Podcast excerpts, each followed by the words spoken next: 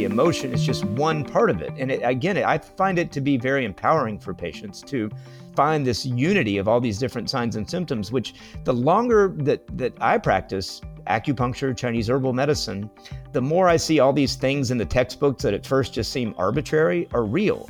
And having your hands on people is a very worthwhile way to bring that reality to the patient.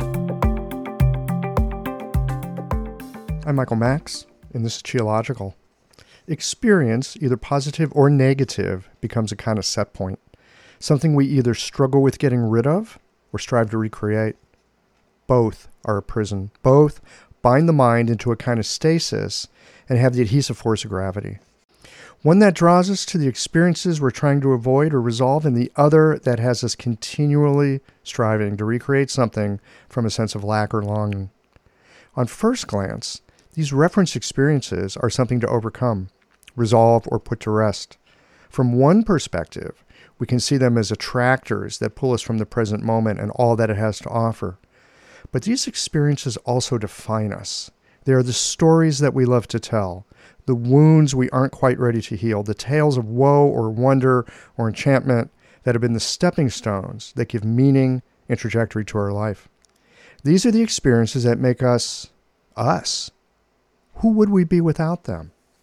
Our reference experiences are what make us uniquely who we are. They are the guiding stars by which we navigate our values, preferences, goals, and aspirations. They as much open a world to us as they do close us off from all the other options. They help us know who we are and who we aren't, but they also limit who we might be. These experiences orient us and set our stance toward life. They are the bones of what we stand for or against. At the same time, even as they open a sense of what the world is, they limit us, much like our five senses open a world to us by perceiving certain wavelengths of light or ranges of sound, and at the same time leave us blind to that which our senses cannot touch. And like we use language to organize our thoughts, naming things, creating mental constructs, all this can be helpful. But anything outside the name, anything outside the construct, becomes walled off from the realm of possibility. There are religious traditions that suggest you don't name the divine, not because it's evil to do so, but because our minds can only grasp so much. When you name something, everything outside the name becomes unavailable and you certainly don't want to wall yourself off from the divine. Reference experiences act as a pivot that organizes the orbit of our lives around the gravity of their influence. We constantly circle around these experiences. Their influence is the constant silent whisper behind our thinking. They are the touchstones by which we judge all of experience and are so hardwired that we fail to notice they are the lenses that filter our perceptions. Knowing we don't know leaves the door open to possibilities our mind, with its referential experiences, could not possibly imagine. And it's not about not having reference experiences. It's about noting their influence with a gentle heart that dissolves their stasis and allows for movement into a deeper wave of connection. I am delighted today to have my friend Jason Robertson back on the podcast. I'll bet that the majority of you Qiological listeners are familiar with Jason and the book that he wrote with Dr. Wang Ju-Yi. And if you are, then you'll know that Jason is a hands on guy when it comes to medicine, which is why today's conversation was so much fun for me because we dive into a completely different realm. The one that has to do with the constantly unfolding storyline between our ears. Let's get into it now. These conversations come to you through the generous support of our sponsors and members. All the sponsors here provide helpful products or services that you'll find beneficial in your clinical work. Worried that an EMR is too complex for you? Jane has friendly and knowledgeable support. Mayway Herbs is celebrating the 55th year of their family business. You're invited to make use of their vast library of resources. Are you concerned about the health of Mother Earth? AccuFast Needles is doing something about that. You can too. And later in the show, Ancestral Sturman offers up a sinew treatment, and the folks at Blue Poppy have something special to share as well. Do be sure to visit the sponsors page on the Qiological website to take advantage of all the special offers our terrific sponsors have for listeners of the podcast. I don't know about you, but sometimes I take a step back and marvel at my acupuncture needles. I mean, they're the world's simplest medical tool a sharpened wire and a handle. That's it. And with this simple tool, hundreds of health conditions can be resolved. I love it. What I didn't love was the amount of packaging waste I generated at the end of the day. But that has now changed too. Ever since I switched to AccuFast earth friendly needles, I reduced my packaging waste by 90%. Not only are they a great needle, but the folks at AccuFast plant a tree for every two boxes of needles I use in the clinic. By switching to AccuFast needles, you'll be helping patients, planting trees, and joining a community of practitioners changing the world. Like our simple needle, being a part of the solution, it's simple too. Visit accufastneedles.com slash qiological to learn how. Hi, folks. I'm Yvonne Lau, president of Mayway Herbs. Our family business turns 55 this year, and we wouldn't have gotten this far without the love and support of our community. We're truly grateful and promise you that we'll continue to work hard to support you and your practice. Please visit Mayway.com to find the perfect Plumflower brand formula or formulate your own in our dispensary. Our site also has lots of articles, videos, and herbal recipes for you to explore. And tune into our podcast, Chinese Medicine Matters, for insightful discussions on all things TCM. Learn about treatment strategies and powerful herbal remedies. As we welcome the month of May, our focus is on women's health. Our newsletter articles and podcast episodes this month will highlight different aspects and unique challenges women face, so subscribe or tune in.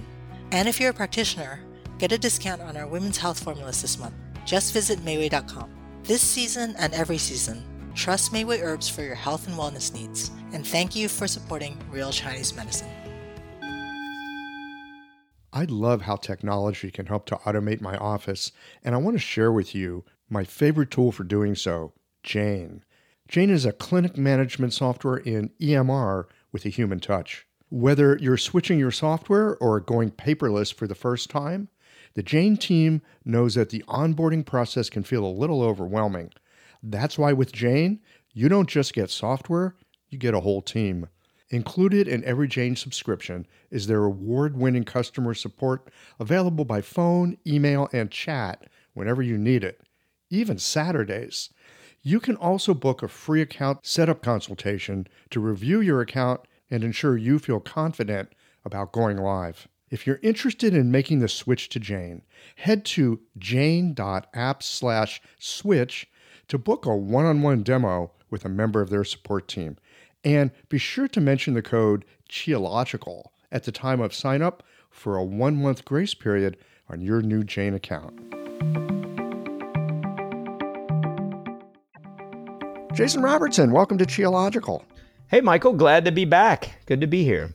Yeah, it's all it's it's always fun to hang out with you, and and you are currently, as we record this, in the other side of the world, but not the China side. You're in Germany. Yeah, I am uh, in Berlin, Germany, right now, where I just finished teaching a three day class before going on to Hamburg in a couple of days. It's been an interesting evolution in life after spending all of my 20s and most of my 30s back and forth in Taiwan and China to be traveling to Europe in my 40s here. But, you know, the journey and the story continues. Yeah, well, that's what we're here to talk about today is stories, right? I was in Seattle recently and we were hanging out a little bit. And uh, you, you know, I always think of you as like the hands-on guy, right? People come into your clinic like, "Give me your arm," right? And you're like palpating channels, and you know, you've really learned from Dr. Wang how to use your own physicality to touch and, and literally listen into the tissues and, and like listen through physiology. And when we were hanging in Seattle recently, you were saying, Yeah, I've gotten really interested in the stories and the narratives that my patients have. And man, that just rang a bell for me. Well, so, uh, tell me. I mean, I, just to back. I mean, I I love it when you interview, but I also like reverse interviewing you as well. Back to the story thing. What is it that gets your excitement about this idea of stories? Before I start to talk about mine. Oh man, look at that! You just turned the tables on me. Well done, Doctor Robertson. I am interested. Yeah. Well, you know, I think for me, some of it is I've always loved stories. That's a piece of it. And another piece of it is Um, years ago, I, I had a, a, passing interest in psychology, and there was this one hypnotherapist. They called him a hypnotherapist. Actually, I think he was like just a brilliant communicator and understand, uh, you know, tremendous understanding of human nature. His name was Milton Erickson, mm-hmm. and he just, you know, he just like tell people a story and their lives would change. All right, I mean, he was like, he just had this this artful of use of story to elicit awareness of where you are, kind of. And to understand where people were themselves. I mean, he did not try to talk anyone out of whatever was going on for them. He would deeply join them where they are. And, and when you deeply are connected to, all kinds of stuff can happen. So, so that's a piece. But the other piece for me is that over my years of, of being a practitioner and listening to people, I listen to the stories they come in with right? Or that you know they might come in. It's like, what's going on with you? And they're like, well, you know, I've got this blah blah blah diagnosis. Right. And, and in my mind, I'm thinking, yeah, so what? Big deal. What's actually going on with you?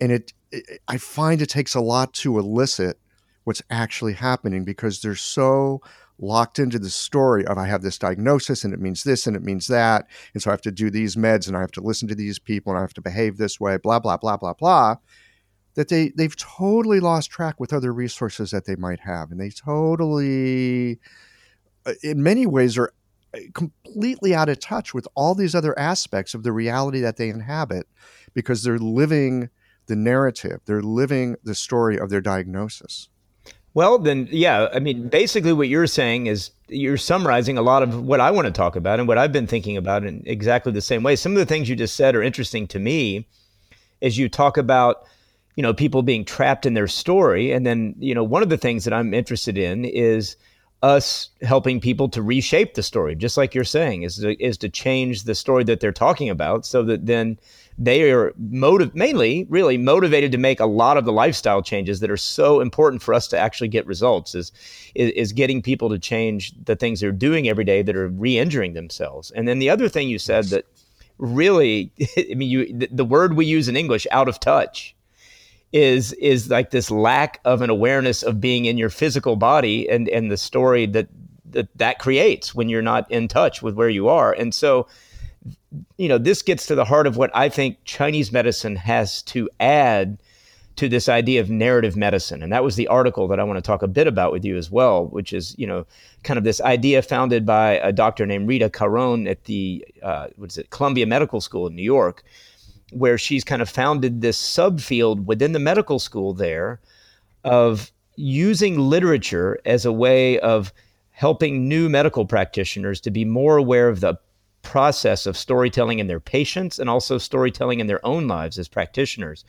But what I think Chinese medicine can add to that is this importance of physical palpation, this connection that we can make by having patients feel the things that we're feeling in their bodies and that instead of us seeming to make up an ab- an abstract story that they may or may not buy into, but by actually feeling the things that we're feeling in them, a nodule on their lung channel, and explaining the relationship of that to their cough in a simple sense, or also much older things that we can find through palpating the channels. Suddenly, narrative and storytelling also becomes physical. So it's like that place of the meat and potatoes, hands on things that you're saying I love, where it interacts with literature, in fact. And, and that's what's really got me thinking this year. And as I told you before we started this interview, this is, we're really thinking out loud. This is just a bunch of ideas that have been coming through my head, but I haven't formulated them 100% yet.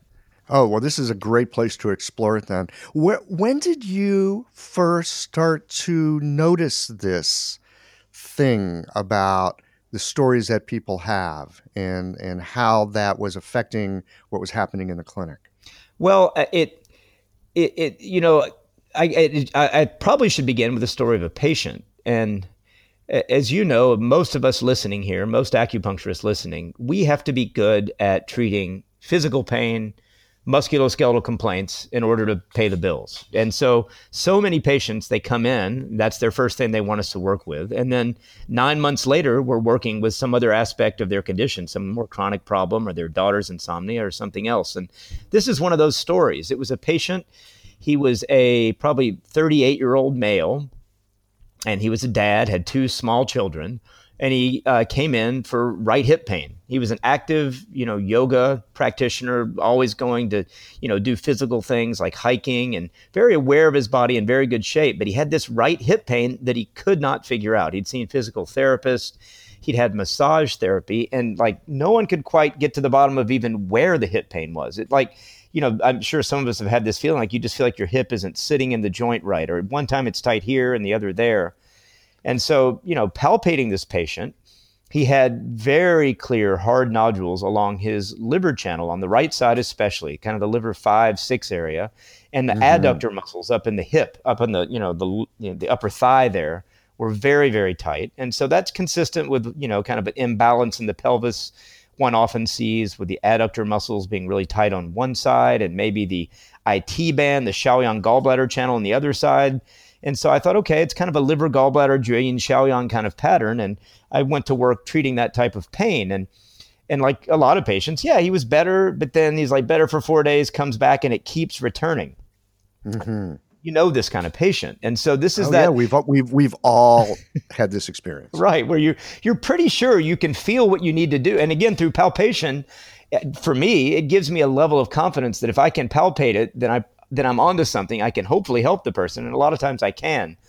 But there's also that thing where the person's re injuring themselves, and then it's up to us to figure out what it is they're doing. You know, with hip pain, it could be the way people sit at work, the way they're driving. And we're used to thinking of what is it they're doing in their physical bodies on a daily basis that's re-injuring it and i went but this guy was like he's a yoga practitioner who's always aware of his body so he could shoot me down on all of that as i'm trying to talk about what he's doing to re-injure himself he's already thought of all that and already tried all that and it wasn't yeah. getting it. Yeah, he probably knows more about it than you do. He, well, he certainly knows way more about his own body than I do, and he knew what he he knew what he'd tried, and it didn't work. And so then I talked to him more, and then I mean, you may be aware um, in Seattle in the last couple years, we've had a, a legalization of marijuana, and what what he'd been doing also as part of the frustration of dealing with these two little kids. He was a stay-at-home dad. He'd taken to eating edible marijuana like every night to help him sleep, to get through the night, to deal with the stress. He started finding himself sometimes having beers in the afternoon, and he'd started to do things, you know, lifestyle-wise that that he didn't normally do. And I started to describe to him the issue that I kept feeling this tension, this hardness within the liver channel on him and and I don't know if you've noticed this, but I, I found it to be the case that often, especially the edible, you know, cannabis products tend to affect the yin of the liver. They tend to kind of kind of dry it out a little bit over time. And that's so I was no, I, I, you know I haven't found this, but that's partly because I live in Missouri. yeah, I mean the patient the patient population. I mean I saw this amazing fact. In fact, right as I was coming here to Germany in the, in the Seattle newspaper that they're speculating that uh, one in four people are going to work with some sort of cannabis product in them in Washington State now. So, I mean, it, it's having real effects in interesting ways and creating mm-hmm. new patterns in our clinic. And, and yeah. so I started talking to this guy about the liver channel, my my impression that it affects the yin of the liver. Uh, you know, he was very interested in you know Chinese internal alchemy ideas, and he started to really think about this. And you know, after this is probably by now we're on the fourth visit. That's where you're either going to help the person or lose them. A lot of times, you know, they're, they're better if they're not getting better by the fourth visit or you're going in circles. It's time to refer, in my opinion. Absolutely. Yep. Yep. I'm with you on that. Sometimes we have this story. Let's talk about stories that we have in our, you know, our our um, profession. And that story is, oh yeah, you're going to need 12 treatments to find out if it helps you or not. Uh, that may be something we've inherited from the case studies, you know, you know, stuff we get from China, where people could come for 12 visits. But in my experience, in my clinic in Seattle, if I'm not getting results in three treatments, it's even if I want to keep treating the patient, they're not going to come back because it's expensive for them. And yeah, secondly, no, I think I, it's I, ethically a problem thing. if we're not getting results in, after three treatments. We should refer. That's, I mean, I think I would say that, and I don't. That's all I would say about it. Okay. All right. So, so back to back to this guy. Okay, yes, yeah, so liver yin deficiency from edibles. So yeah, so but but what happened was he was very aware. He could feel. He was you know he was even looking at Chinese acupuncture textbooks, the pathway, the channel sinews of the liver. He could see that this is where ultimate, you know, which goes deep into the pelvic floor and like goes way into the body. He could see that this is where his issue was. He began to be aware of this in his own qigong practice as well and he's like, all right, that's it. I've got to, you know, I've got to make major lifestyle changes here. And he did. And he, you know, he stopped uh, essentially stopped all of these medica- all the things he was taking for at least three months, you know, and then and then I'm not sure what happened later because he got better. Because then, you know, he came for a few more treatments. The treatments began to stay. You know, that finally, you know, balancing Jueyin Shaoyang treatments that I was using were effective for him and they lasted in the normal way. Like the first time lasted a week, then two weeks after that. And then after that, I said, call me if you need me. He came one more time, like a month or six weeks later, and and he's done. So what I'm trying to say then, this is back to that idea of stories, is what we can do through diagnosis in Chinese medicine, whether it's palpation or just the patterns that we see of how the headache is connected to the loose bowel movements, is connected to the insomnia, et cetera, we can help people to see their various complaints as part of, of a cohesive narrative. And when you can do that, it's very motivating to patients for changing their life, I think, too and you know where is it? How much of what we're doing is that? And how much of it is the acupuncture? I would say it's both but it, this is an important part that we all need to appreciate i think. Yeah you know and so often I mean, there's this whole thing about I'm using air quotes here, medical advice, right? You should exercise, you should do that, eat this, don't eat that, blah blah blah, right? There, there, there's a million things out there, and often when people when we say these things to people in clinic, it's totally not helpful partly because it's supposedly common sense. You know, you, keep eating this, you're going to get diabetes, and you're going to be on drugs, and and you know, it it doesn't go in. It somehow the threat of diabetes is not enough of a motivator to make a change. And so, what I hear you talking about is there is a way of hooking things up in the person's own mind that helps them find I don't know if it's find the motivation or find the ability or just recognize that oh I need to live my life in this way and it's a very natural shift as opposed to trying to push something onto them from the outside. Well, you use the word recognize. You know, the, the Chinese word renzhi is that mm. function of the heart. The heart, you know, or renwu in the Neijing, it says the, the heart recognizes stuff. And so if we can find ways and i and again i think palpation is part of this because the recognition is not just intellectual it's physical. They can feel you pushing on this sore spot on their on their lower leg at liver 6 and and then it connects to what they're eating and changing and they recognize this. They actually see it, it for themselves not they're not just convinced of it. And so it is maybe you could say it is something where the heart shifts because there's i think the word recognition is perfect for this.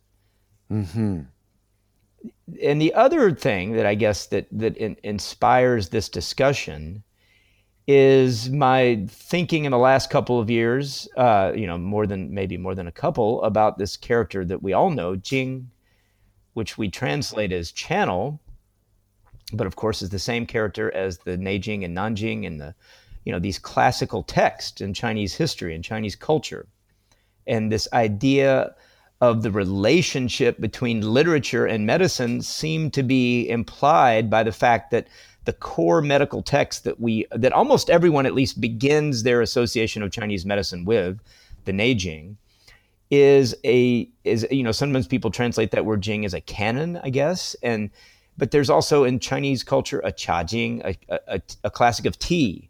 There's a Shi Jing, mm-hmm. a classic of poetry. You know, so there are these other classics that come down through time that are part of Chinese culture. And for some weird reason, and I've been thinking about this, why is the Chinese character for what we call a channel, a Jing Luo, a Jing, the same character? I mean, what are your thoughts right away on that? Well, as we're having the conversation, there's two thoughts that come to mind. One is uh, much like in English, you can have a single word, it has two very different meanings.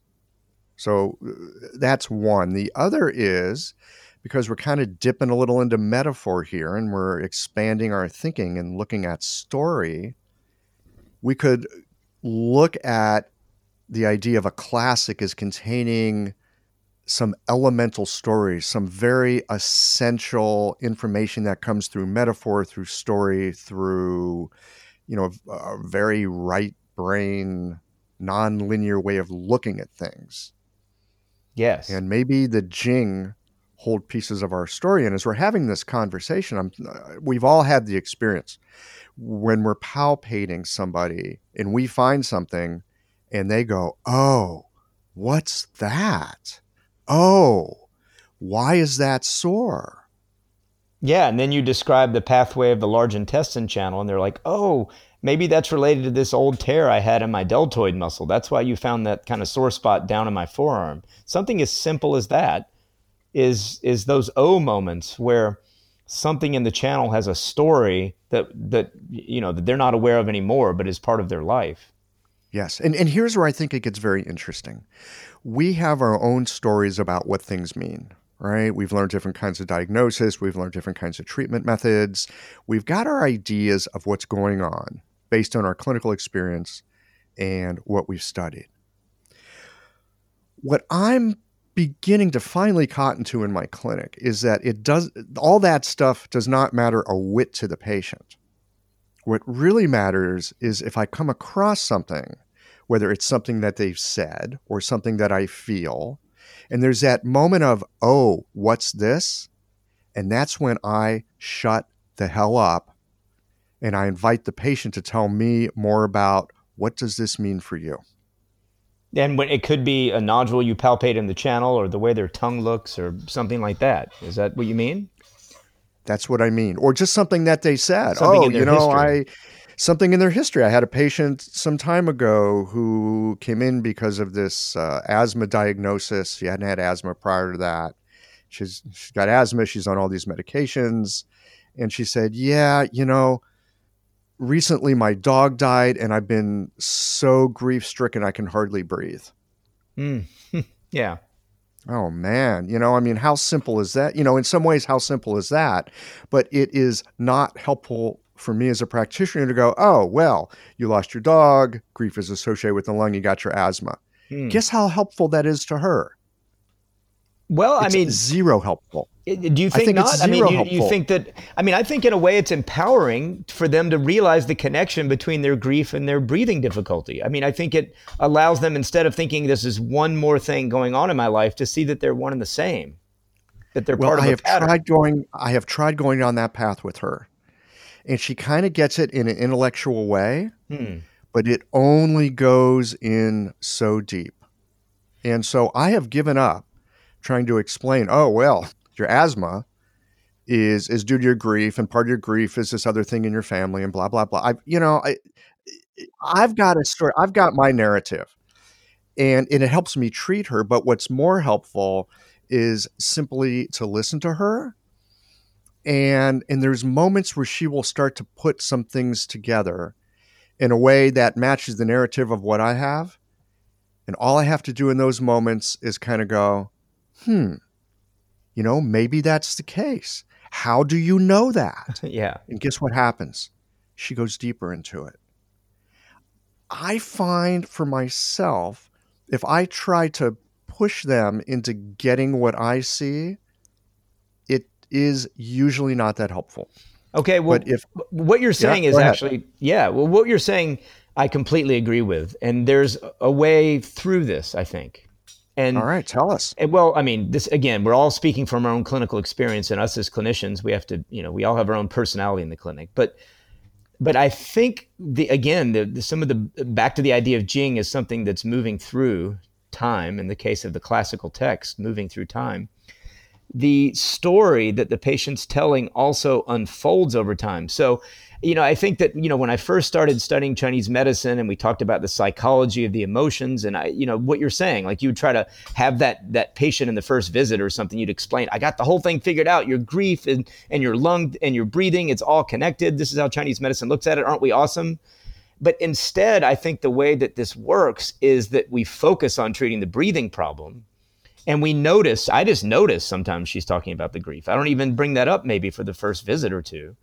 And mm-hmm. then start to treat the breathing problem and see if they don't notice on the third visit that they're breathing better. And then you start to talk to them about the grief. So you have to let the story unfold over many visits. As long as their chief complaint which probably is something physical like breathing or knee pain or insomnia or something more everyday like that when that's getting better they trust you more. And the act of shifting the physiology in the channels shifts their emotions and then they begin to change without you having to force feed the conversation like you're describing so i do agree with what you're saying but I also think that later, over time, beginning to link them to the story of how the grief in the lung was connected, you know, in later visits, that's what helps them be done with you and get out the door, which is what we're trying to do with all patients. Everyone. Anne Cecil Sturman here. A working knowledge of the eight extraordinary channels from the unbroken oral tradition of acupuncture is valuable beyond words. The power of these channels is tremendous if the practitioner has well integrated diagnostic, theoretical, and practical skill. You'll be familiar with Dumai, the governor channel, or the Sea of Yang, the primal reservoir of Yang, which ultimately finances all movement and growth. But this channel also governs the ability to self determine. The psycho emotional presentation of your patients can be matched to a classical activation of this channel, clearing impedance in the free flow of yang qi to body, mind, and spirit. I'd like to share with you the marvelous potency of the Du channel in a full length live treatment video from the seminar I taught last year in Melbourne, Australia. It's at annececilsturman.com forward slash sinews 2024. Click on the Jump to Free Teaching button or see the link on my Instagram page at Anne Cecil Sturman. Thanks, Michael. Back to you. Yeah, I, I absolutely agree. I think there is a time and a place, and there's a kind of ripening that has to happen for them to get there. It's like, you know, when we treat, we think of root and branch, and maybe we start with the branch and then we're going to work our way back to the root. This, this I think gets to some root kinds of stuff, and and you can't get at it until other things have been uncovered or integrated or taken care of, or maybe there's just enough trust in the relationship where someone can go, yeah, it is that way. I, I, yeah, or you, I mean, root, or you could call it the old saw about peeling layers of an onion, which is the metaphor I overuse with my patients, probably, and all of us do. But th- there's also, I guess, the idea that you know treating psycho-emotional conditions at least and there's many opinions on this so just put this on the table as one opinion not the truth about it of course but for me I would say, and I haven't come up with the right metaphor, like treating emotional conditions for me is like out of the corner of my eye. It's peripheral. I'm instead focusing on the physical linking of all those different signs and symptoms into a pattern and those are often physical signs and symptoms, including the way the channels feel when you palpate them.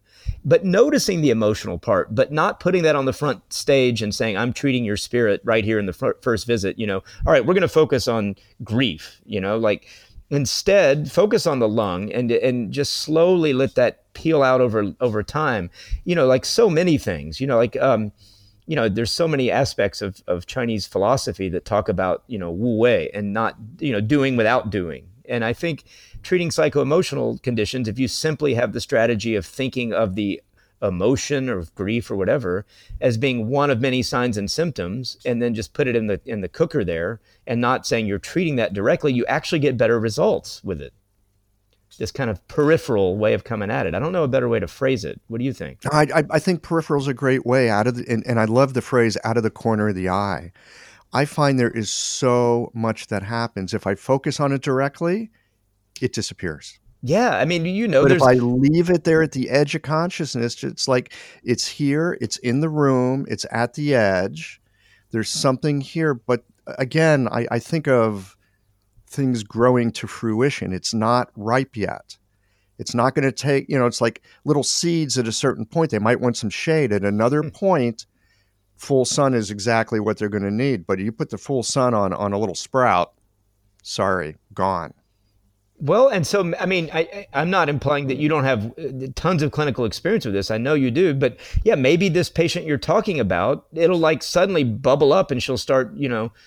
It, one of my patients said she had a, an orgasm of grief in one of the treatments, like you know, like on the eighth treatment, working on her upper back pain so these things just pop out and you don't force it. I didn't, you know, I wasn't trying to get her to talk about the grief in that treatment. So, I mean, I think that's been a thing that happened in the 20th century in Chinese medicine is that like we got this idea that that that I guess it goes back to the dual, you know, duality idea that in Western culture that you can treat the spirit or you can treat the body but you know like there's some practitioners who treat the spirit as if that's a higher level thing and really it's impossible to separate them. And in fact i would argue that we get better results in spiritual things by focusing on the physical.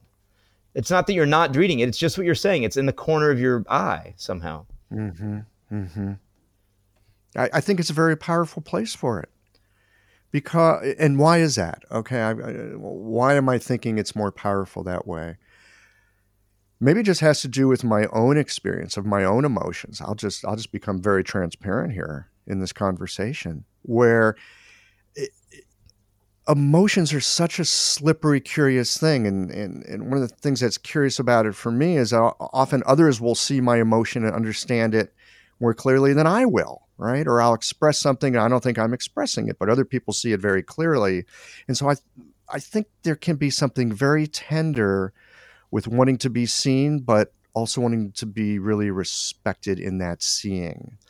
And if if you go at something, especially emotionally, too directly, it, it kind of scurries away and hides. It's it's scurry. if, if there's if there's other kinds of stuff that's attached to it, any sense of guilt or shame or grief or you know whatever else gets attached, it yeah, it'll scurry in the light.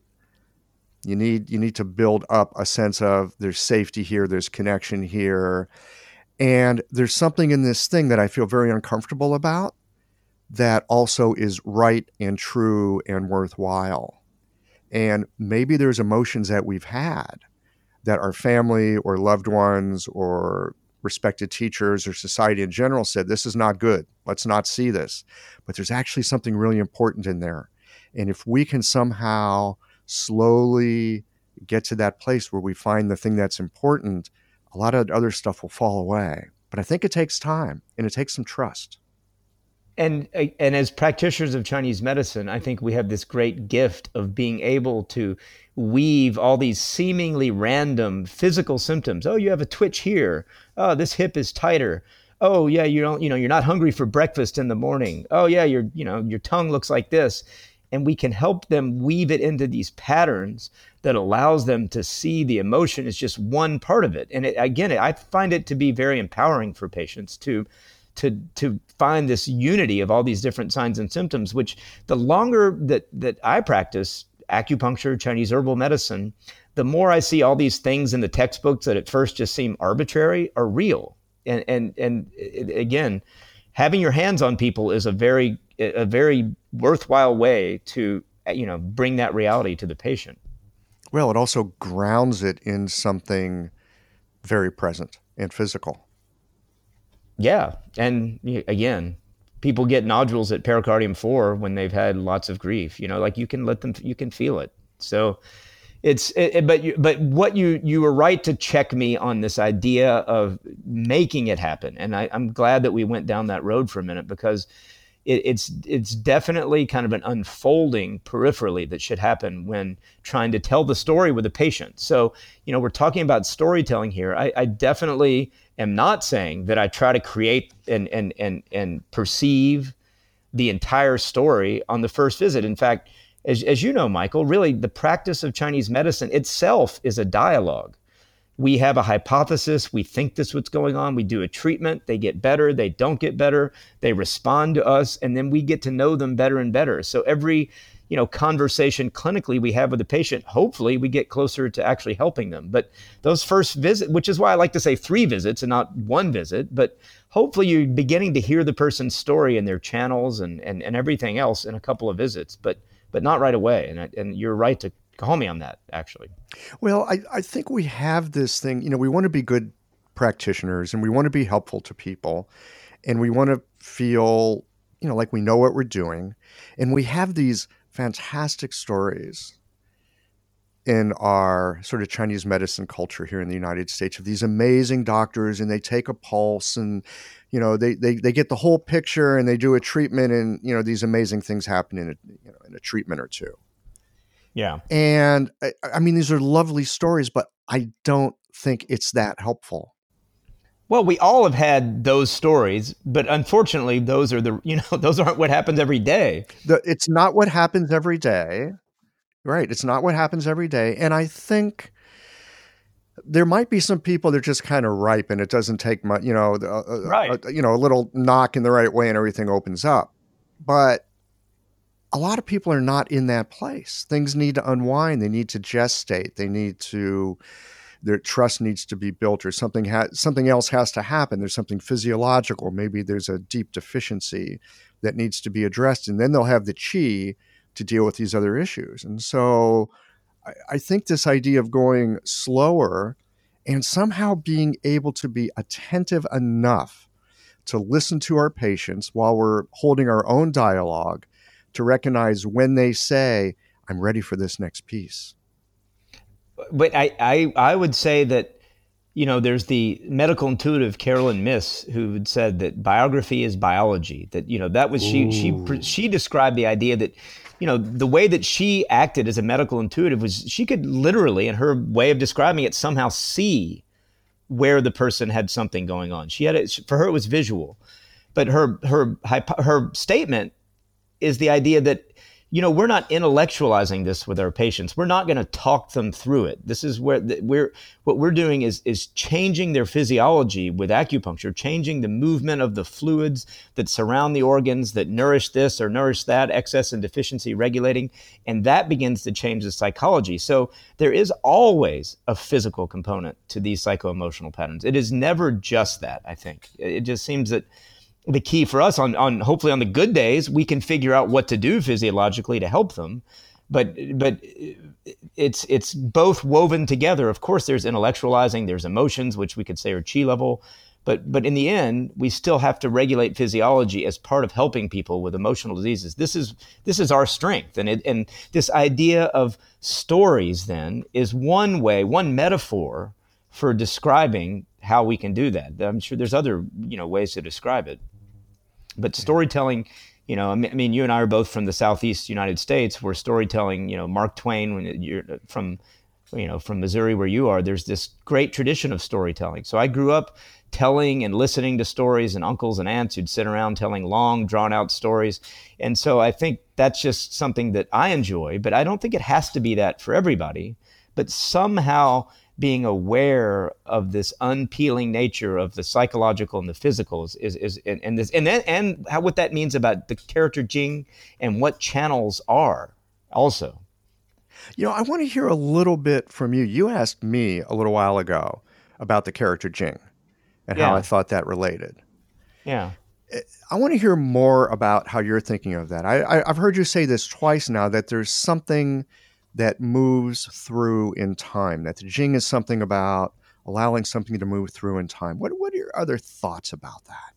Well, I mean, we look at as I was saying earlier. There's not just the Neijing and Nanjing in, in Chinese medicine. There's other Jings in Chinese culture, and it and and you know, not every book in Chinese history is called a Jing. It's just certain particularly important texts were Jing and and so my understanding is what these are is these are a set of ideas that comes through time around which society integrates itself.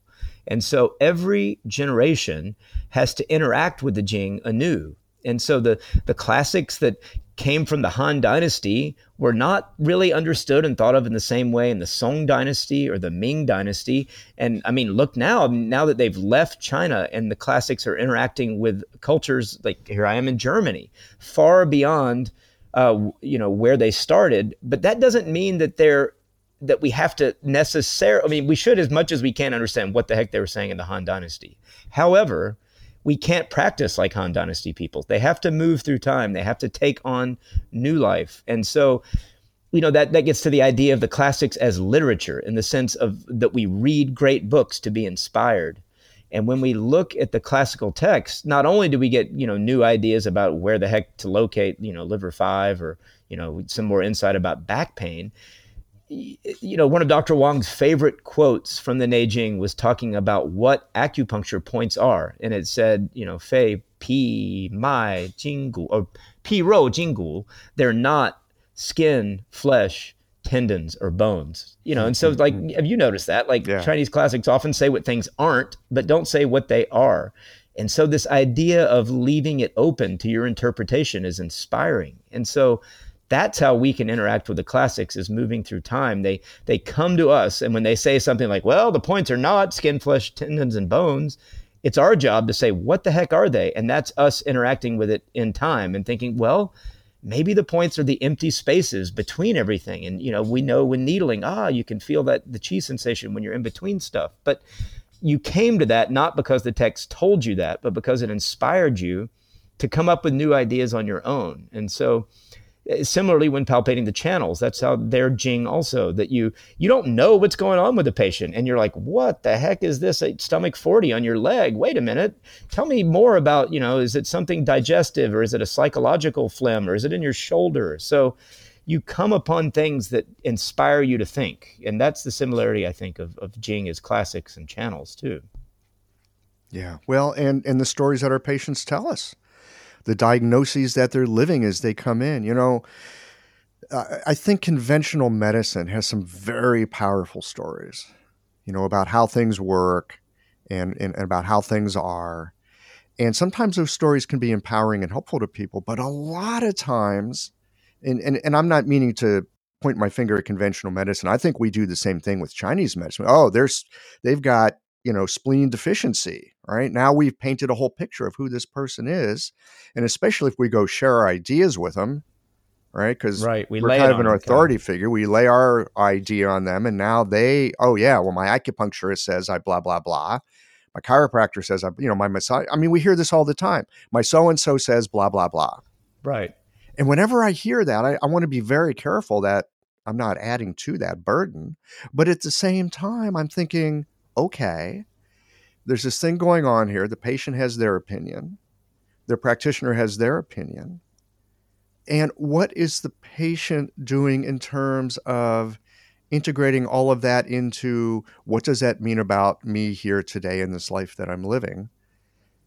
And then there's this other piece. I'm, I'm maybe just throwing too much at you at one time. No, so we go can, ahead. We can I, I have a question for you, but keep going. You okay. might answer it. And so um, the other thing is we see patients for this tiny, rarefied slice of time. And they're reporting to us about other events in their life or things that are going on. But, you know, they're in our clinic, they're in our space. You know, there's that whole doctor practitioner thing. So there's, you know, there's a power differential and all this other stuff. But we get this one rarefied slice of their day to try to understand what's happening and to try to help them in a way that the other 99 point, you know, 992% of the time that they're living when we're not present, that they're somehow helped. So I feel like we have these these little moments, these tiny slices when maybe we can have an influence. And some of that is with the words that we use or don't use. A lot of it is what we do with our needles. And this is why I think acupuncture is so amazing. As you were saying, we can dramatically change physiology. When you change physiology, you change organ function, you change chi, you change fluids, you change blood. All kinds of stuff comes out of that. We know this. I mean, one of the beauties of being an acupuncturist is we don't have to listen for an hour and try to help people sort through their mental gibberish. We can just get them on the table, quiet them down, and let them sort themselves out. That's it. Yeah. I mean, I, that's how we avoid laying things on people. That's what I was going to ask you is what strategies do you have or what have you kind of come to is ways of not laying that diagnosis, not laying something else instead of, you know, helping to peel a layer away instead of add a layer, I guess. Oh man, that's a great question. How to peel a layer away instead of adding one.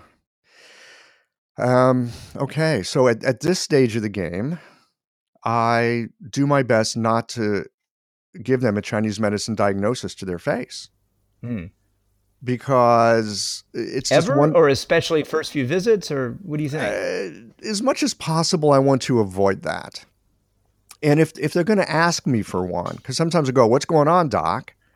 Sometimes, yeah. Often, I mean, sometimes they yeah. do, often, and and I don't, I do not want to avoid them, but as much as possible, I want to take what I understand of Chinese medicine and within the context of who they are and how they are and what they've got going on, give it back to them in a way where they can go, oh, okay.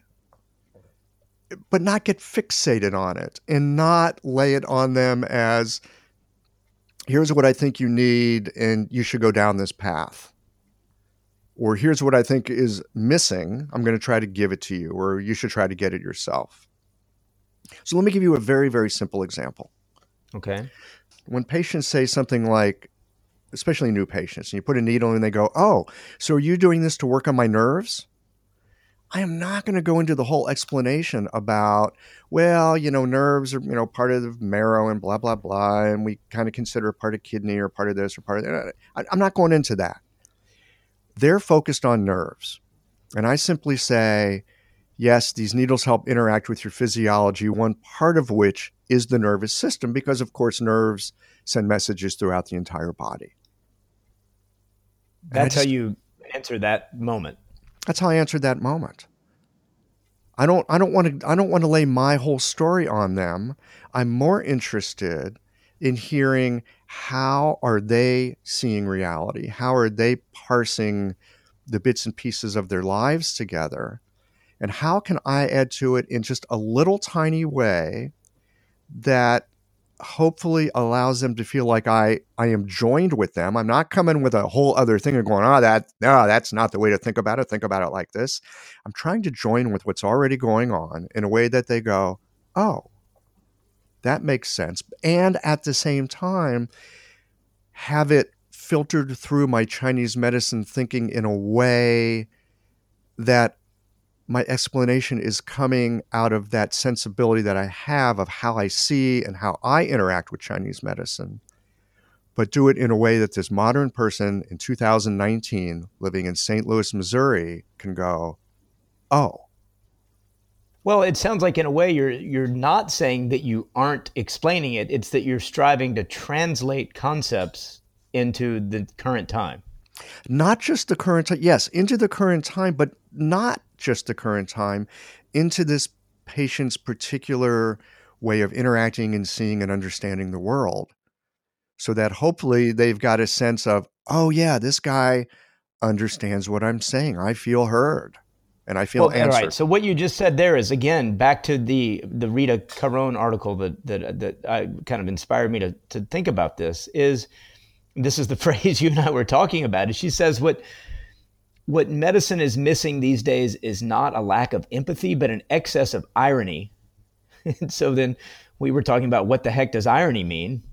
you know, irony means uh, the definition I was looking at a minute ago. Is, you know, when you think it's one thing, it's not another. But but then she went on to talk about it. She went on to say what what she thinks is often missing is this is this attitude of healthcare practitioners that oh man you've got you know pancreatic cancer well you know I don't uh, but I'm here to help you. And thank goodness I don't, you know, somehow imply, but I've got it all figured out. I know what to do.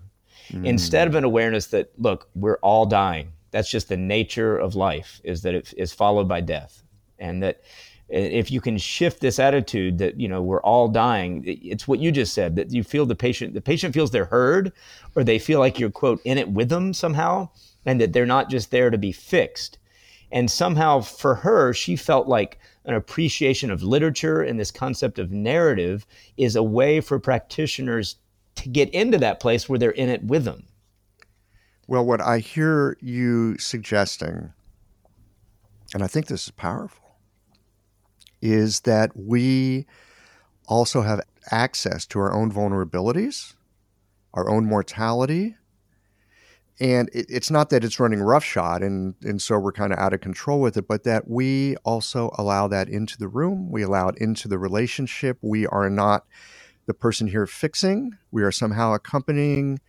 And we also have whatever thing it is that is a deep cause of trouble in our life it doesn't stop us from doing our work it doesn't stop us from connecting but we can somehow invite that into the room without it being without it getting in the way.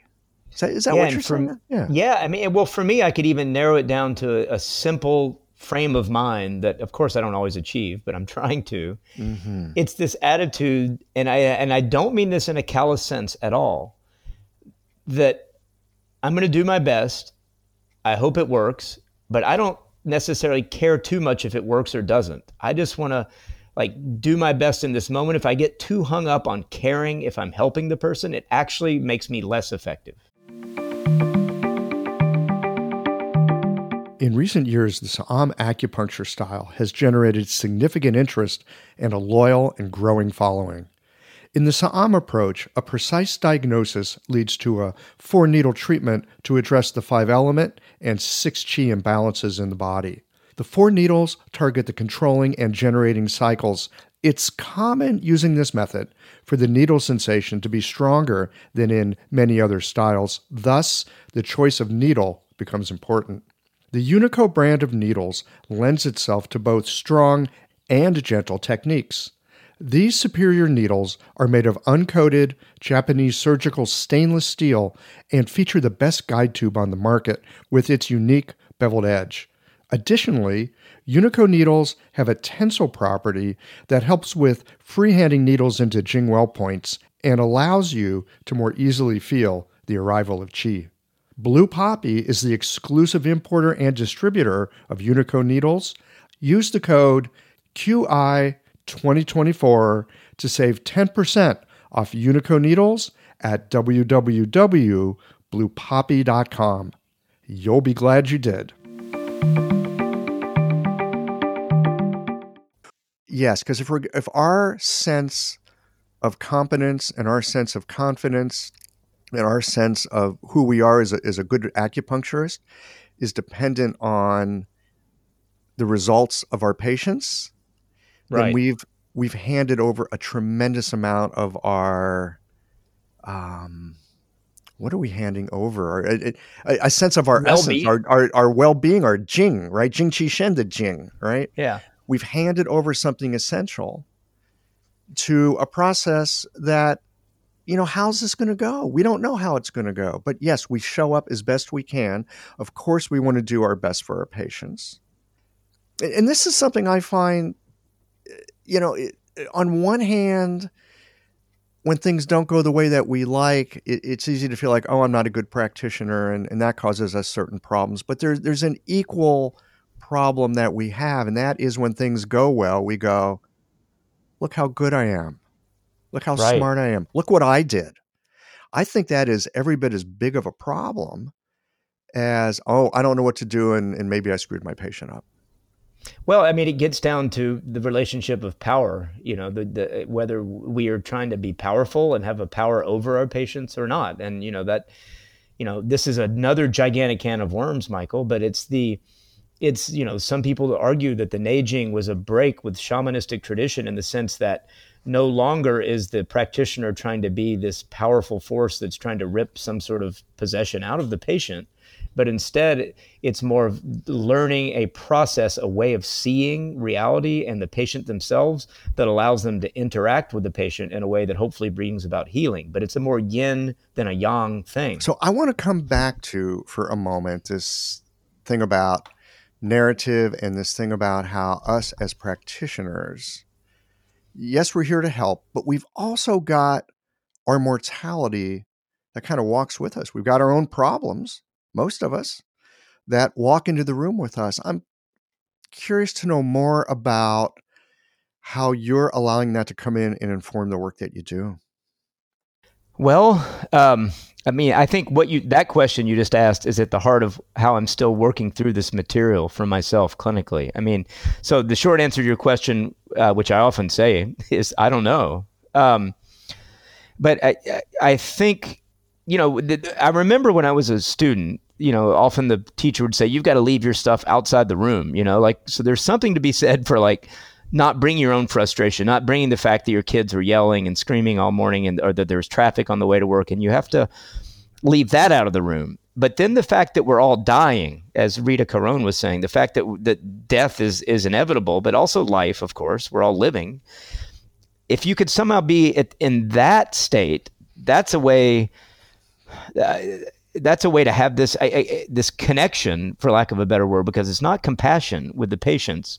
Where and remember, all of this is not it, to me. I'm, I'm not talking about this because it's philosophically interesting or it's psychologically appropriate or because of uh, HIPAA concerns or things like that. I'm talking about it because I think doing these things helps clinical results. I mean, that's really what I'm talking about is actually it can make us more effective as practitioners. And so that's what I'm interested in. And this idea of somehow using this idea of narrative and storytelling. And I'm struggling with what she means by bringing the idea that we're all dying into the clinic. But if we can use this idea to help patients, then then I'm particularly interested. I can work out my own stuff on on my own time a little bit. So yeah, that's a long way of saying I don't know, Michael. Good question. Well, I, I find that I don't know is a great place to start. Right? It's not an ending. I don't know means oh I throw up my hands. I don't know. Uh, I give up. I don't know seems like a really fruitful place to begin. You know, hanging a bit with recognizing, wow, I need to be attentive here. What's going on? It's I find it a very juicy place to um, how do I say this? Focus my attention or, or or or bring it into my attentive uh, my sensorium in a sense, because when I don't know about something, I'm usually paying much more attention to what's in front of me. Well, that gets, uh, you know, Dr. Wang, you may have heard him say this, would say that being a healthcare practitioner is like being a detective. It's like, what the heck is going on here? Right. Huh? Yes, All yes. right. Yeah. Look, a, a crime scene. Let's figure this out. What's up? And so yeah, so it's this idea of, and, and, again, I've, I've said this, and I'm sure that not everyone agrees, but this is what works for me clinically is when I'm with patients, I'm not trying to be compassionate, I'm trying to be curious. Ooh, and I so, love that. And so, and again, I, it's not like I just came up with it now. I've been thinking about this, you know, but it is that idea that eh, I, I find that, you know, your, your friends, your family, they're going to be more compassionate to you anyway. People come to us because they, they want us to see them anew with curiosity. Like, what the heck? Why do you have that there? You know? And that's, if you think about going to a doctor, isn't that what you want them to be is like blown away and curious by your, what's happening with you? And Absolutely. on our good days, we can. Yeah. I mean, one of my big frustrations is when I go to see any practitioner, they go, "Oh yeah, this is that. Oh yeah, this thing you got, it's this." And I'm right. thinking, really, it's that simple? Oh, I know the points for that. I, I can knock it out in one treatment. I know the points. Yeah. That kind of thing. Yeah. Um, We've all um, seen it. And we all know that if anyone sees patients enough, that it doesn't always work. Well, it doesn't always work, and most patients that come into an office like ours, they've maybe been to other acupuncturists. They've certainly been to other practitioners of one sort or another. So if it was something that was going to be simple and easily taken care of, guess what? We wouldn't be seeing them. Well, that's probably true a lot of times. You know, Maybe and, especially and, for you in Missouri and in a in a place where people don't think of acupuncture as often, as opposed to Seattle, where people are starting to think of acupuncture as a first line treatment for a variety of, especially musculoskeletal complaints. Yeah. Well, I would say here in the Midwest, acupuncture is famous for musculoskeletal complaints. That's I, I would say that meme has uh, has taken its root. way here. Yeah, it's taken root. It's absolutely yeah. taken root. What hasn't taken root is uh, the asthma, the digestion, the you know horrible periods, the migraines. Those are the things they've seen other practitioners too. for. Yeah, those yeah. are the things they've seen other practitioners. Yeah, I would agree. Yeah. Well, one of the things you were just saying, I want to at least bring one more point that inspired me from the you know the Rita Charon interview that hopefully you'll put on the the website there, is her description of the use of of of you know narration and literature as a way of helping practitioners with burnout. Mm-hmm. And this idea of having the not just the patients, but the practitioner also realize that they have a story, that they are part of a story, that their practice is a story. And I think what we were just talking about, about that idea of being curious, is an awesome way to prevent burnout. Because when you say, Oh, I know how to treat shoulder pain, I can do this and that, then you're doing protocols, which are, of course, the enemy in our field and when you're doing that kind of thing, you're much more likely to get burned out. And so, but uh, again, this is something that I'm still thinking through. How is it that we can use literature, and especially if we talk about the for Chinese medicine, the Neijing and the Nanjing, Jiayijing acupuncture classics, how can these inspire us to not be burned out? It's a ta- it's a question on the table as opposed to something I've totally figured out. Yeah, no, I, I think it's a great question on the table, and I think furthermore, it's imperative, especially if we're going to start digging into the stuff that we've been talking about in this hour, that we become more aware of what our own narrative is. What's our own story? What's the story I tell myself about who I am in clinic or who Right. I am as a practitioner? Right. hmm Yeah, I mean, and and and if you, I mean, none of us are the same practitioner in the clinic. Each of, I mean, I, I would call it like a clinical personality, or uh, on the good days, hopefully, really, it's just a manifestation of the best parts of your own personality that you bring out in the clinic, and that, and it being okay with that. Like we don't have to be the practitioner our teachers were. We we don't have to be like this person, even that we respect and admire very much. We have to part. We have to kind of cultivate an ability to be ourselves in the clinic. And that and, and not be so and and and you know maybe the word clinic is the wrong word for all this. I mean i love that you practice in your home. I mean it has to be it has to be something more personal. We don't want to be clinical. We don't want to take that on i don't think somehow. We i mean clean needle technique and everything of course but clinical is what we want to avoid. Well, clinical is a kind of a narrative and it's a kind of a story. And it's one that many people feel really good about. I'm going to this clinic to get my medical, I'm using air quotes here, yeah thing taken care of. So when someone comes into a, a air quotes here clinic, Yongkang Clinic is actually the bottom portion of my house these days.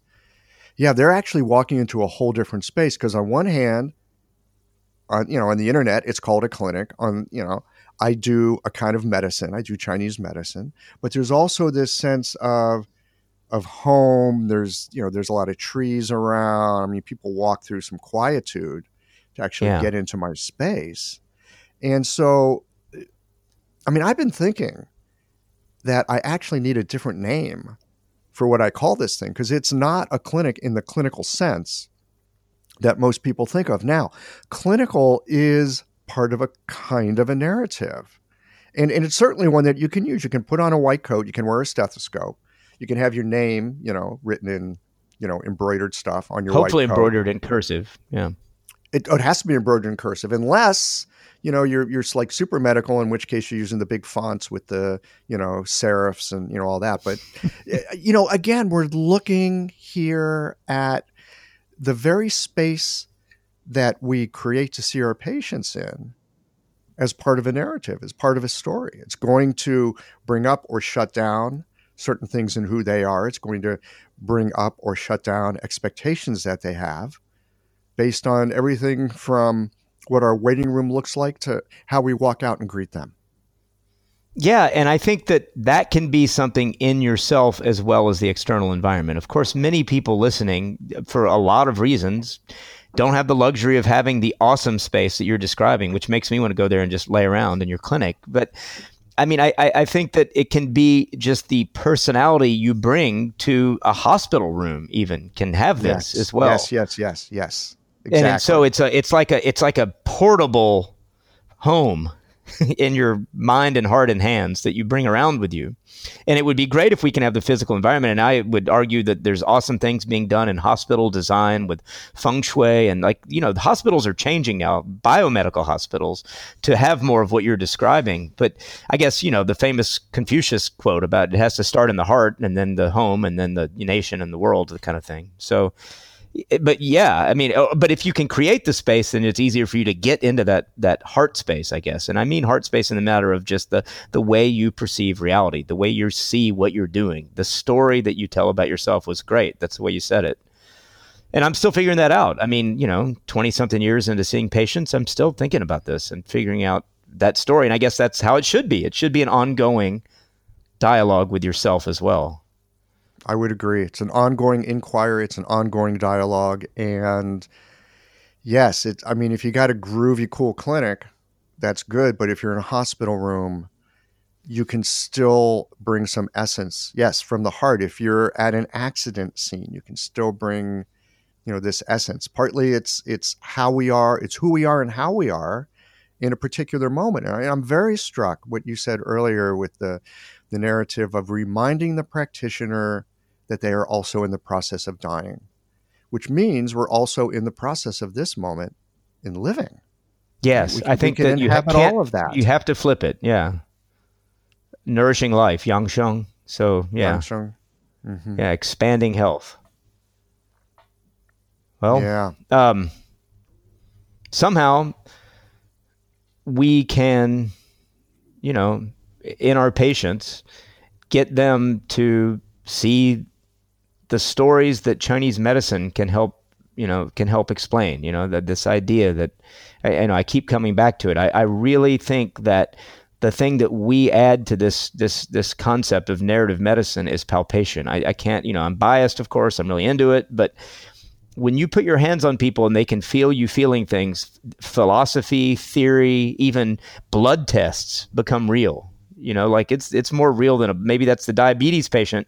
If you point out to them that their kidney seven area is swollen and that throughout history this area has been used for water metabolism problems and their frequent urination, and they can feel how sore it is, and they can feel how it gets better when they make other lifestyle decisions, then this palpatory experience gives us a great tool. We're not just trying to talk people into stuff.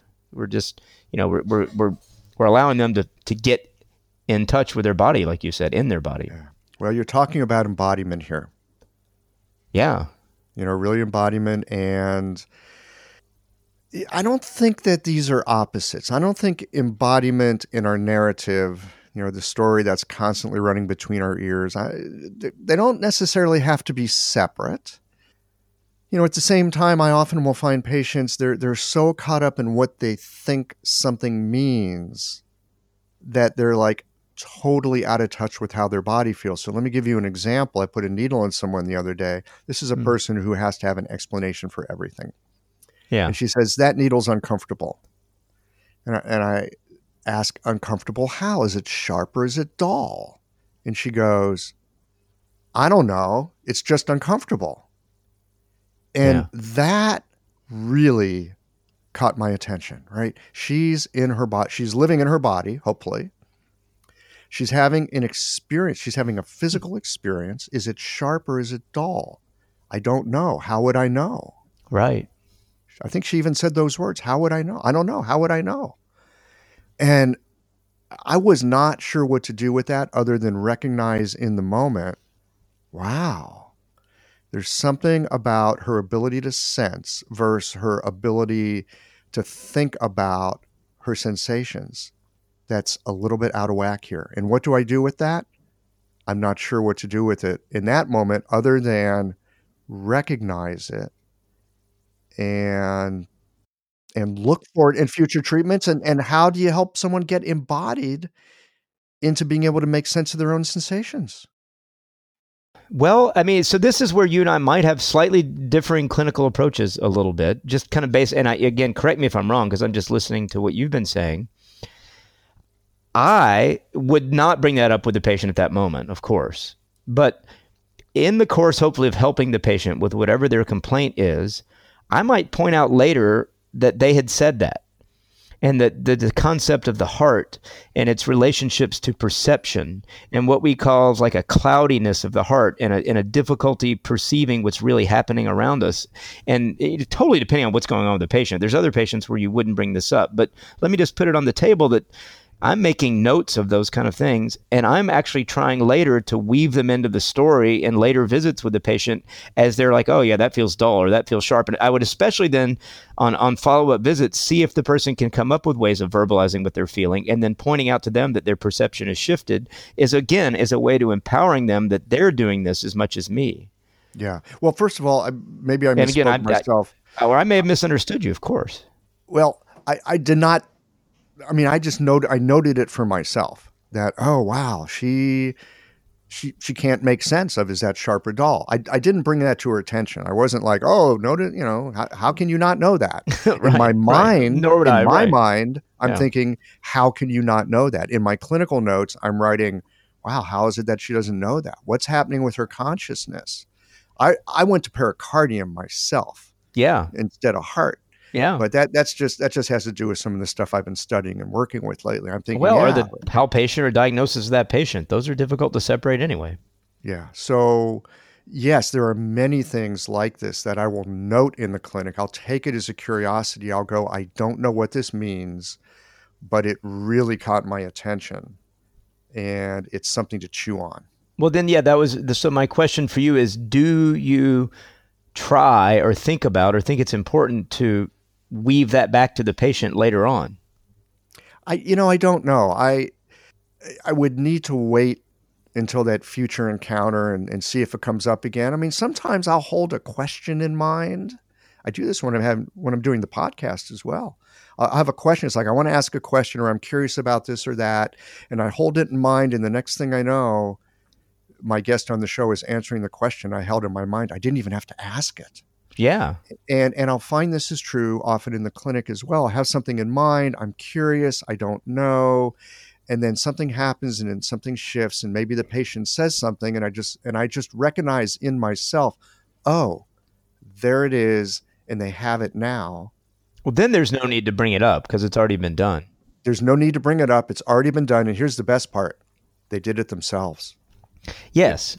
There's other moments where you might gently tease it out by reminding them of what you noticed.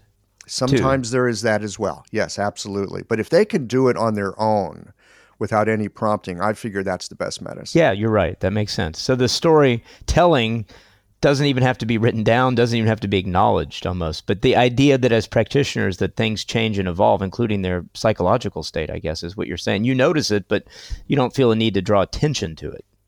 Right. Yeah. Yes, exactly. Yeah. I mean, there's this whole. This is an area that gets kind of fuzzy for me because it, it, can, well, it can go off the woo woo tracks really fast. Yes. You know, and I think we should have more less less woo woo and more ooh way myself, but um, that that's just my way of thinking.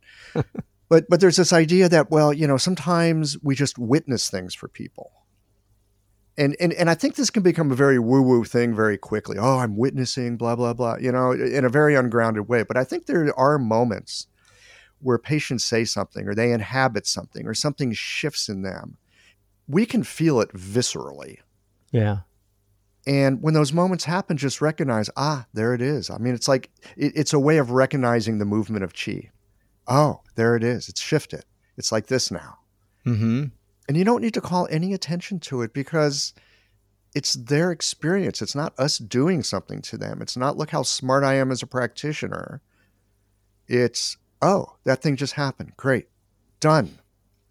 Yes, I mean, so I'm not. A, yeah, so yeah, you don't necessarily have to have the ego attached. Like I just did that, but it, it seems to me another way potentially is to kind of get on board with the patient where you're helping them to tell the story of how all this happens in a way that kind of gives them a new narrative like you said like we were saying earlier so mm-hmm. i guess we might have a slightly different take in that i'm i am slightly more likely than you i think to maybe bring it up but to write for the wait for the right moment and if they're already like if if if if they're feeling 100% better and they've made these giant insights then of course i don't spend another 30 minutes explaining how i already knew that. That's not what i'm saying but there's just moments where you're like wait do you notice that? You just said that and last time you said something else. So it's like you're curious together. Like inspiring them to be curious with you about themselves i guess is is maybe on my good days what i'm trying to do here. Absolutely. 100% i call that acupuncture without needles. Well, yeah. Haven't gotten there, but yeah. Yeah. No, but I mean it I, I think you are there. You just described that you recognize something in a moment, you feed it back to them and, and they go, Oh yeah, that's right, it is like that. I mean, sometimes just the recognition that things have changed. And it's not that you're putting, oh, let me show you how things change. It came out of their mouth and you're just pointing it out. You're just pointing it out that can cause all kinds of things to just kind of set and gel in somebody, right? Yeah, the that universe... might be closer to what I'm saying. Is yeah, we're not leading the story; we're pointing it out. We're like we're shining lights on the things they're saying. Might be another way mm-hmm. to put it. Mm-hmm. Yeah. But, oh man. This... Well, I'm I'm going to be curious to sit down with you in another year or so after you've been doing. How long have you been doing this narrative? You know, bringing inviting this narrative stuff in here. Well, I mean, I don't know if I'm doing if I have been or I have not, or it's I, I think in a way it's it's it's just a growing awareness of that it's what a lot of us are doing. And then like so many things, if you can then bring words to it and then begin to analyze what you're doing in the clinic, you can improve results. You know, my big thing the last, you know, five years especially is clinical reasoning in Chinese medicine. Like mm-hmm. trying to find a way to, on the one hand, become more aware of what we're doing when we're in the clinic as a way of getting better clinical results, but then not not being what's the right word? Not being like manipulative about it in the sense that we're trying to then create best practices and this and that that we all have to do, but just giving each other tools for all the different things that are happening in the clinical encounter besides simply putting needles through people's skin that then allow us to kind of gently shape that and get even better clinical results. It's, you know, that's, you know, if, if we can harbor what is often called the placebo effect to medical effects, then it's no longer the placebo effect. Well, this you know this is a uh, content for another conversation. Um, you know, placebo and, and all this. Here, right. Here's what here here's where I'm at with it these days. It seems to me that if the mind makes the body well, we call it placebo. If the mind makes the body ill, we call it hypochondria. I'm going, what is up with the mind? yeah. Right? I That's mean, a good way to put it. Right. What's up with the mind? I, I, I'll just leave that as a question. We can come back and gab about that another time. Jason, you you referenced uh, this work uh, from the professor at Columbia. Uh, can you point us in some other directions, some resources if people would like to uh. Well, I mean, she bit? has a variety. I mean, it, so I think it's it would just if you just Google the term narrative medicine, then her work comes up because she's the founder of a relatively new way of thinking about this. And and and the reason I bring up this idea is because I think it inspires us to look at Chinese medicine and see some of the things that we've already been doing all along that they're giving new words to, like so many things that, you know, these discoveries that have been idea, you know, you know, you'd call it, what's it called? The, um, you know, the idea of systems biology. And it, mm-hmm. the Institute of Systems Biology in Seattle is describing how different systems work together, which is very reminiscent of you know Chinese medical zangfu theory. And so, narrative medicine, I think, this this idea of the interaction between literature and medicine in the broadest sense is has been part of Chinese medicine from the beginning, the scholar physicians. And so I mean, I think we already have it, but on the other hand, her research, Rita Charon, I think it's C H A R O N, uh, and her work is is will give all of us new ideas of how to contextualize Chinese medicine. I think too. Wonderful. Well, thank you so much. It's always fun to hang out with you. Uh, I, I, think we're gonna have to get back together in a year and revisit this subject to just kind of see where we're at. This is yeah, that'd be a great. And also, really hopefully, your juicy. listeners will give feedback, which will inspire us. That's right. Yeah, maybe we'll have to have a webinar or something at some point. I'd love to hear what other people think about all this. Oh man, that's the best part. I mean, podcast conversations are fun, but yeah, getting the voices, more voices, and and uh, and dialogue is is really where it's at. Thanks as always for listening. If you liked this conversation, if you learned something new or found a moment of inspired insight, share the episode with your friends. If you want to support Qiological, there's just one way to do that. It's by going to the website and becoming a member or leaving a one time contribution today. Well, folks, that's it for today. Join us again next Tuesday for another conversation that connects up the voices of our community.